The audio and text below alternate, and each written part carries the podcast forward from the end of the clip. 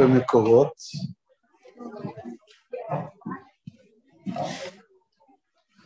אני לא אוהב דפי מקורות,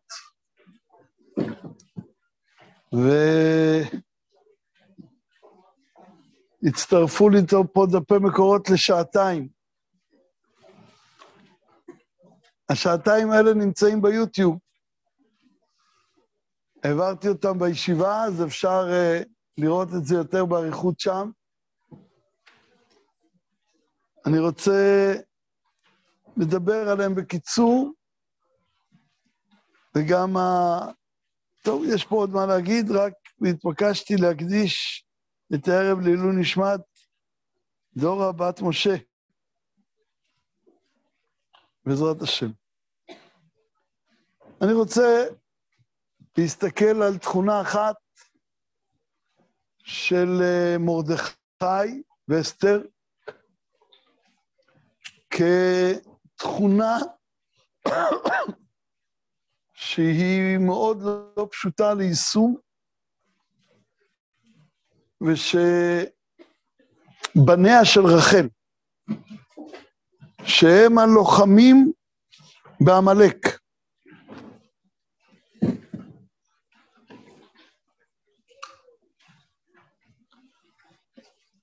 אני קורא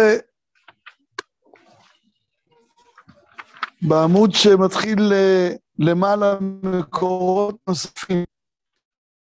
ציק קראתי, כיוון שהמלאך שאול אמר הקדוש ברוך הוא, אין זרעו של עמלק נופל, אלא ביד בנה של רחל.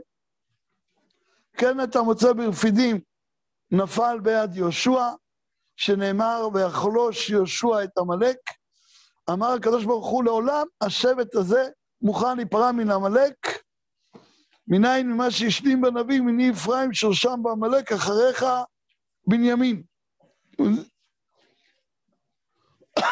אז מצינו את יהושע, את שאול, שחטא, את מרדכי ואסתר, ואנחנו נרחיב את היריעה עוד קצת. לבניה של רחל יש בעיה לא פשוטה. הבעיה היא גמישות. למה בניה של רחל צריכים גמישות? נתחיל, נתחיל משאול המלך, נראה בו נקודות, יש פה הרבה פסוקים, מי שירצה, מי שתרצה, תתבונן אחר כך בפנים. אבל אנחנו נתחיל משאול המלך, שמרגע שדוד מופיע, והוא היה צריך אותו כדי לנצח את גוליית, דוד עושה טובה גדולה לשאול, והוא גם חתנו, נושא ביתו, אבל מרגע שדוד מופיע כמועמד למלך, רוח רעה תוקפת את שאול. ואני רוצה להציע פירוש לרוח רעה. רוח רעה, הכוונה לסערה פנימית, שמצד אחד מבינה שהוא צריך למסור את השרביט, ומי שהבין את זה הכי טוב, הלא הוא בנו יונתן, שמבין שדוד אמור למלוך למרות שהוא בן המלך, ושאול, שגם הוא יודע שיש לזה סיבות טובות, שהרי כבר בברכות נאמר ליהודה, לאסור שבט מיהודה המחוקק מבין רגליו. כלומר, שבט יהודה הוא השבט הראוי למלוכה בישראל. ושאול הוא לא משבט המלוכה. וממילא הוא נמצא במצב מאוד מורכב ומסובך. הוא מולך בשביל להעביר את השרביט למישהו אחר. ואל יהי הדבר קל בעינינו. למלוך כדי להעביר את השרביט, זה דבר מאוד מאוד קשה. הוא מצריך גמישות עצומה. פגשתי בימי חיי אנשים צדיקים גדולים, שכשהגיע הדבר להעביר את השרביט, זה לא היה קל כלל ועיקר. מדוע? למה שמואל מצווה את שאול להילחם בעמלק? שאול מבין כי סגרתי מעגל. שהרי הפסוק אומר, והיה בהניח לך מכל אויביך מסביב, נקרא את זה בשבת, קריאת זכור. והיה בהניח לך השם אלוקיך מכל אויביך מסביב, תמחה את זכר עמלק. מי שמנצח את המלחמות, הקדוש ברוך הוא מניח לו מכל האויבים. הוא סוגר את המעגל ונשאר לו רק את הסיום. הוא מקבל את הציווי להשמיד את עמלק. ושאול מקבל. שאול מקבל מצווה על ידי שמואל ללכת לפגוע בעמלק. אז אם כן, הוא סגר את המעגל. הוא בכלל לא רצה להיות מלך. הוא הלך לחפש אתונות. אבל מרגע שנותנים לו את המלוכה, הוא גבוה מכל ישראל, משכמו ומעלה. הוא מנצח. הוא רואה סייעתא דשמיא עצומה. הוא רואה שהקדוש ברוך הוא חפץ במעשה ידיו ומצליח את כל מעשיו. הוא מקבל את גולת הכותרת לסגור את המעגל של תקומתם של ישראל. הוא מרגיש גילוי אלוקות של האומה הישראלית מופיע על ידו. להעביר את זה עכשיו למישהו אחר, איך אפשר? זה חוסר אחריות. זה בגידה. זה לשם שמיים. הוא חושב שהוא צריך להמשיך הלאה. קשה לו מאוד לשחרר.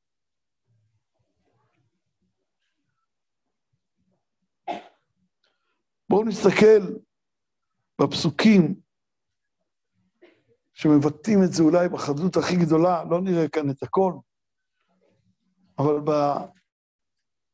בעמוד הראשון שכתוב למעלה סיבת הסיבות, שזה כותרת לשיעור אחר בכלל.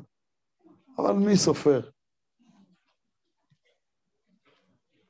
כששאלו אותי שם, אמרתי שם אחד, אחרי זה רצו דפי מקורות, אמרתי משהו שני. בסוף נתנו לי זמן בשביל uh, עשירית. בסדר. שאול לא מרפה משמואל בסוף הדף. זה הכותרת. זה ב... בשמואל ט"ו, פסוקים כ"ד עד ל'. ויאמר שאול אל שמואל, חטאתי כי עברתי את פי השם את דבריך, כי הראתי את העם, ואשמע בקולם. ואתה שנא את חטאתי ושוב עמי, ואשתחווה להשם. ויאמר שמואל אל שאול, לא אשוב ממך, כי מאסת את דבר השם, ומסרה השם להיות מלך על ישראל. ויאסוף שמואל ללכת, ויחזק, מי החזיק? שאול, הוא לא יכול להרפות. יש פה סימן, איזה, איזה ביטוי. ויעשו שמואל ללכת ויחזק בכנף מעילו, והוא מחזיק כל כך חזק, ושמואל גם לא מוותר. שמואל הולך בכל הכוח, למרות שהוא מרגיש שסוחבים לו המעיל. שאול מחזיק בכל הכוח. ויהי קרא.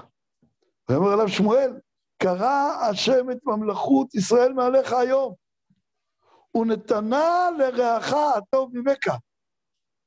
מזכיר לכם פסוק מאיזשהו מקום אחר? מגילת אסתר. וגם נצח ישראל לא ישקם על לנחם, כי לא אדם הוא להנחם. האם שאול מרפא עכשיו? ויאמר חטאתי, אתה כבדני נא נגד זקנה עמי ונגד ישראל ושוב עמי, משתחוויתי להשם. הוא שומע את זה וממשיך להחזיק. בוא תופיע אותי כמלך ישראל. נגד זקני העם, כל הנכבדים, ונגד כל העם.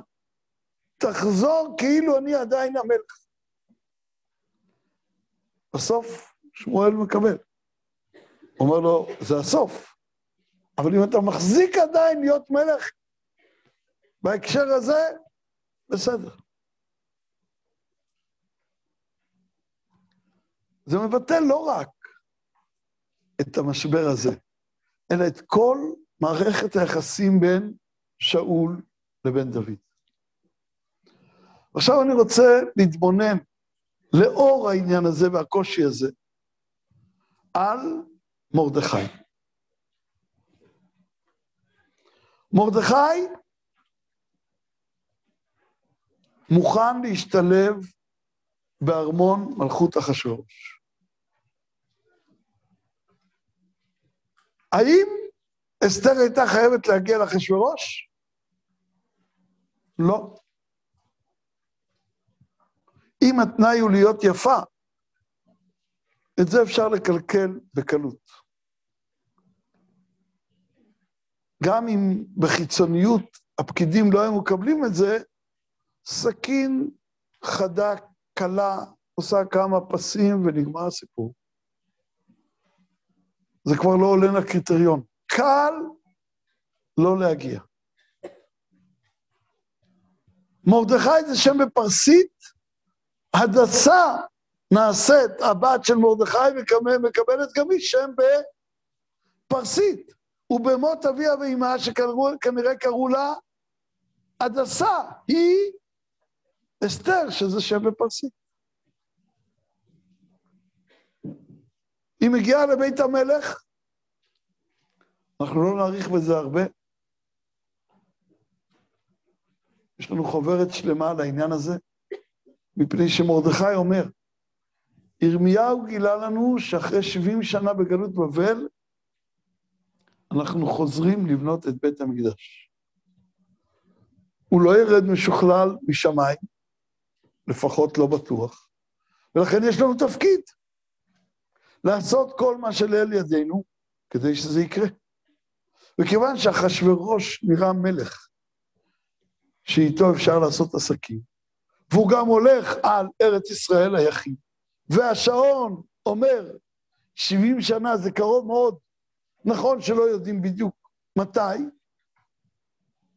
ועכשיו יש לך הזדמנות להיות בבית המלך, זה לא איסור גמור, כי את לא הולכת לשם ברצון. את גם לא חייבת למנוע את זה. הוא חולם, אולי, כך נראה לומר, שאסתר תבנה את בית המקדש השני. מי היה המלך שבנה את בית המקדש השני? דריווש השני. איך קראו לאבא שלו?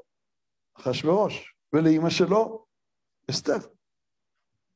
ויכול להיות גם שאסתר עוד הייתה בימיו וליוותה אותו בפקודה שנחמיה יכול לבנות את בית המקדש השני, שהרי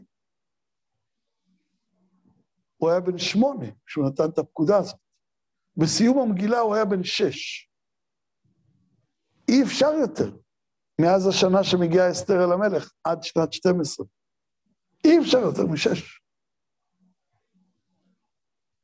הוא היה בן שמונה כשהוא נותן את הפקודה, ילד בן שמונה.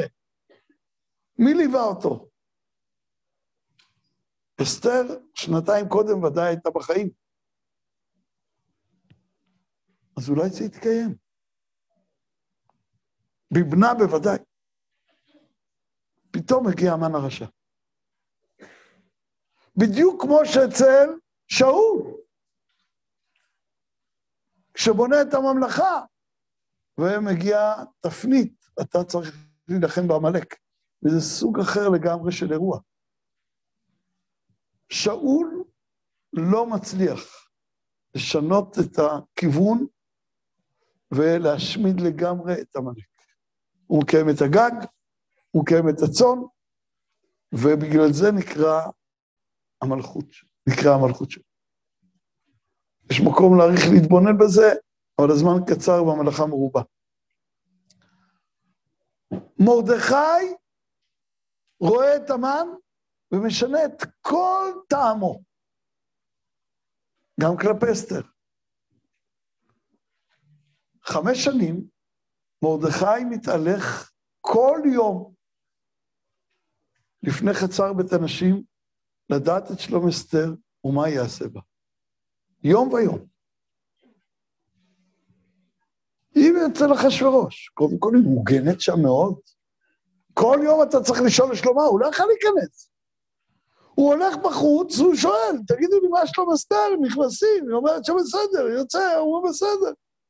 חמש שנים, כל יום אתה צריך לעשות את זה.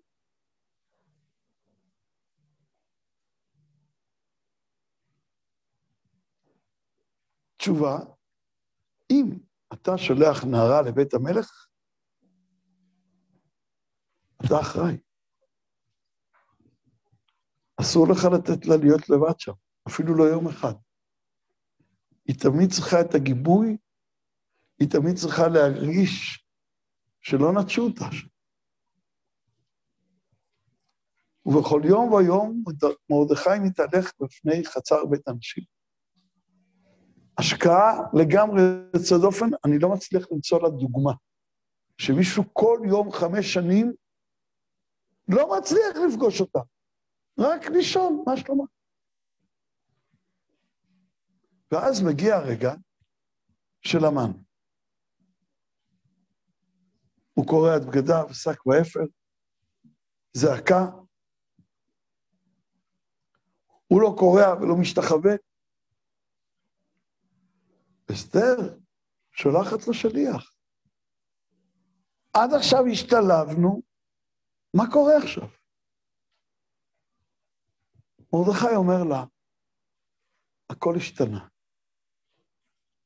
אנחנו צריכים לשמוט את השרביט שהיה לנו עד עכשיו, וללכת בדרך אחרת לגמרי.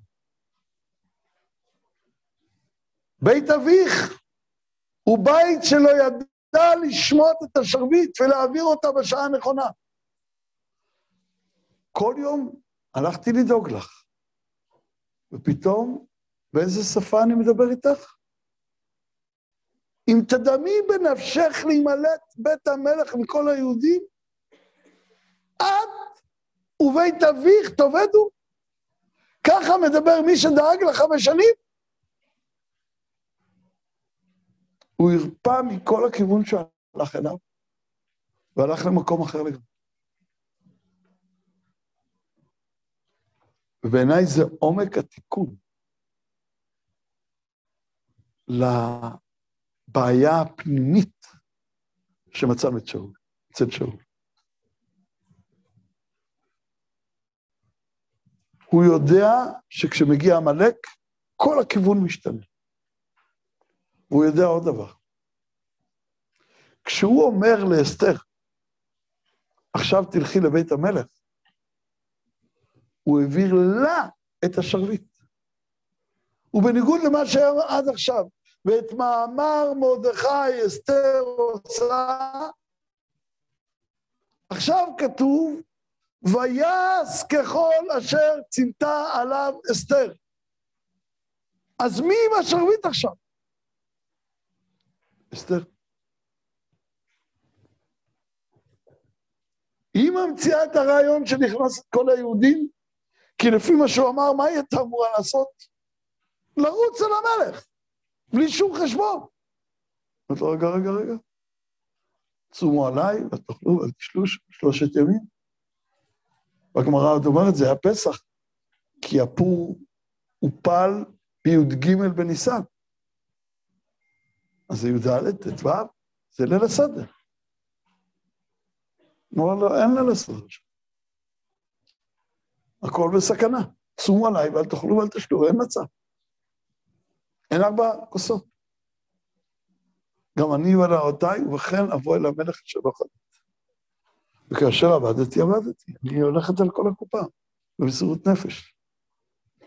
ומרדכי נותן לה את השביט, הוא גדול הדור, הוא האבא, הוא האומן.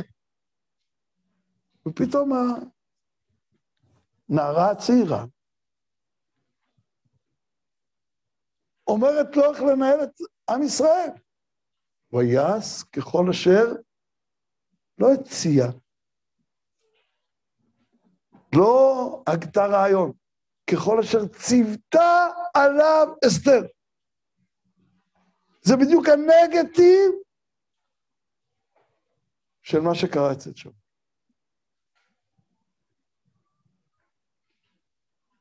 וזו תכונה של בני יוסף. בני יוסף צריכים לסגור את המעגל של כליון הרע בעולם, והיה בהניח לך מכל אויביך מסביב,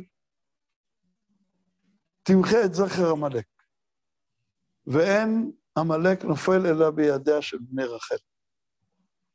בני רחל הם בני העולם הזה, יפת תואר, היא רואה צאן, היא בשטח. יוסף, שגם הוא היה עם הבעיה הזאת, היה לו חלומות, שמש והירח, ואחד עשר כוכבים משתחווים לי, ופתאום הוא נמכר לעבד. הוא מגיע לשם, כל התוכניות השתנו. הוא משחרר את השרביט של שמש וירח ואלומות, ויש לו אדון, הוא מסדר לו את כל העניינים. האדון רואה איזה אדם מוצלח, כאילו כל עניינו בעולם זה רק בית פוטיפר. אז פוטיפר רגוע, אתה בעל הבית. איזה יכולת. אחרי זה הוא יורד לבית הסוהר. הוא יורד לבית הסוהר, הוא מנהל את בית הסוהר. והשם מצליח בידו בכל מצב שהוא נמצא מחדש. הוא יוצא בגלל החלומות, הוא פותר את החלום לפרעה ומיד אומר לו, אני אגיד לך איך לסדר את כל מצרים. כל מקום שהוא מגיע, הוא כולו שם. ברגע אחד הוא שומט את כל מה שהיה, והולך לעולם חדש, ומצליח לגמרי. זה אב טיפוס של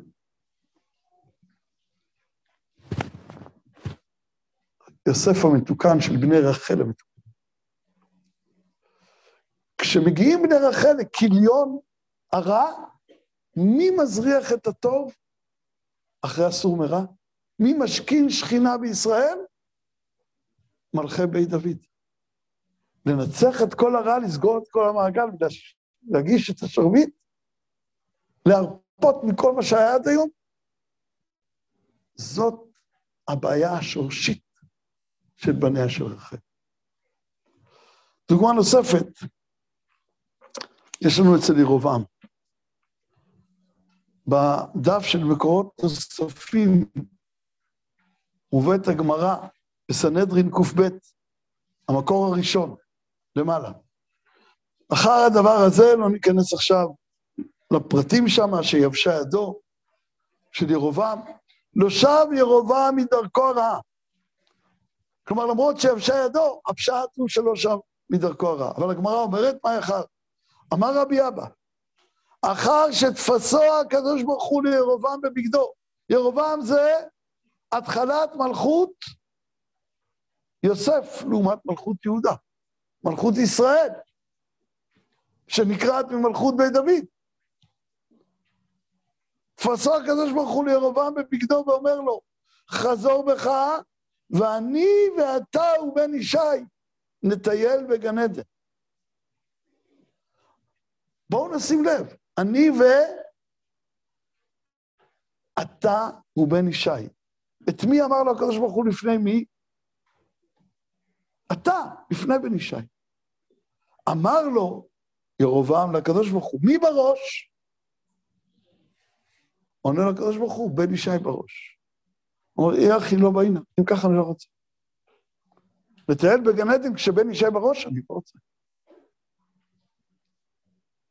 נתת לי מלכות. עכשיו, למה שאלת מי בראש? הרי הקדוש ברוך הוא אומר מי בראש בעצם, נכון? מה הוא אומר? אני אתה, הוא בן ישי. הוא הקדים את ירובעם. מה אתה שואל מי בראש? הוא לא, יכול להיות שזה שהקדמת אותי זה רק כרונולוגית. כרונולוגית, אני קודם, אני המכין. אבל מי מקבל בסוף? את הכתר? מי נהנה מכל ההכנה שלי? מי יהיה בראש? אחרי שגם בן אישה יצטרף. הוא אומר, אני לא מוכן להיות המכין, כמו שאול לדוד, כמו מרדכי לאסתר, ושניהם לעזרא ונחמיה, שבנו את המקדש בירושלים, הם נשארו בפרס. כמו יוסף ליהודה. הוא אני לא מוכן. הוא אומר, אתה צודק, אני התכוונתי שאתה קודם, אבל הוא בראש. כמו אותם שני עצים של נבואת יחזקאל, עץ אחד לאפרים ובית ישראל חבריו, ועץ אחד ליהודה, ודוד עבדי נשיא להם לעולם. עכשיו, אני רוצה לקשור לזה עוד דבר, ובזה לסיים את המעגל. למה נזקקתי לכל הדבר הזה? מי שתקשור בין מה שאני אומר עכשיו לבין האירועים שסובבים אותנו במדינה, תעשה את זה לאחריותה בלבד. במקורות הנוספים בדף, יש כמה וכמה מקורות, אתם מוזמנים לראות אחר כך על מי בראש, על ההבדל בין משיח בן יוסף, שעלול למות, למשיח בן דוד. משיח בן יוסף עלול למות מפני שהוא לא יכול להרגיש שלם עם זה שהוא היה רק הכנה. מה מרעיל אותו, את משיח בן יוסף? שאלה אחת, שתי מילים. מי בראש? זה מה שמטריד אותו. מי בראש? אני הכנה, או שעל ידי נעשתה התשואה הגדולה לישראל. זה מוציא אותו מדעתו. רוח רעה עוברת עליו. הוא מתקשה מאוד למסור את השרביט הלאה, כשבראש יעמוד מישהו אחר.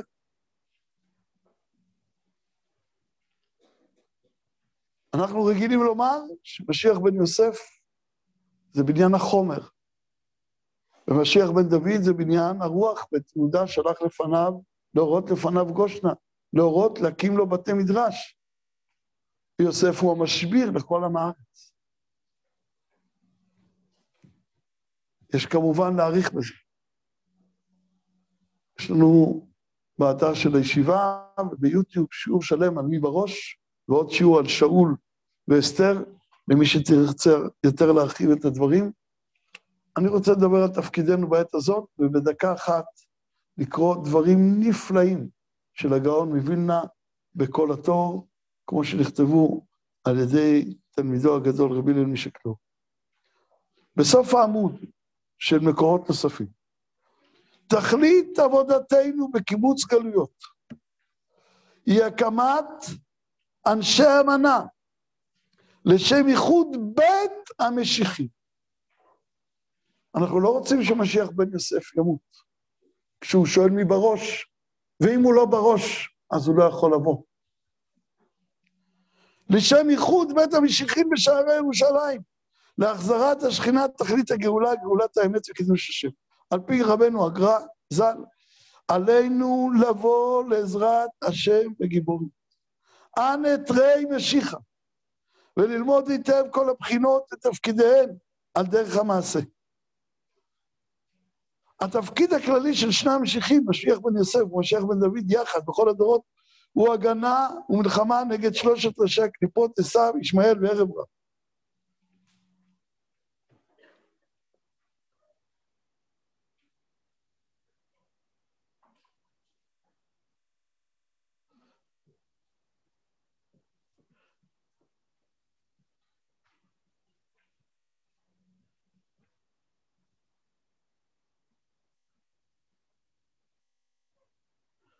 טוב, אני רואה ששכחתי שחייבים להקדים את עניין הערב רב פה. אני מוותר, אני צריך לסיים. קודם כל הדברים נמצאים שם. אבל אני אגיד את הדברים בלי להיכנס לכל הסוגיה הזאת, שהיא רחבה ועמוקה. ושכחתי עד כמה היא נמצאת פה. ונאמר רק,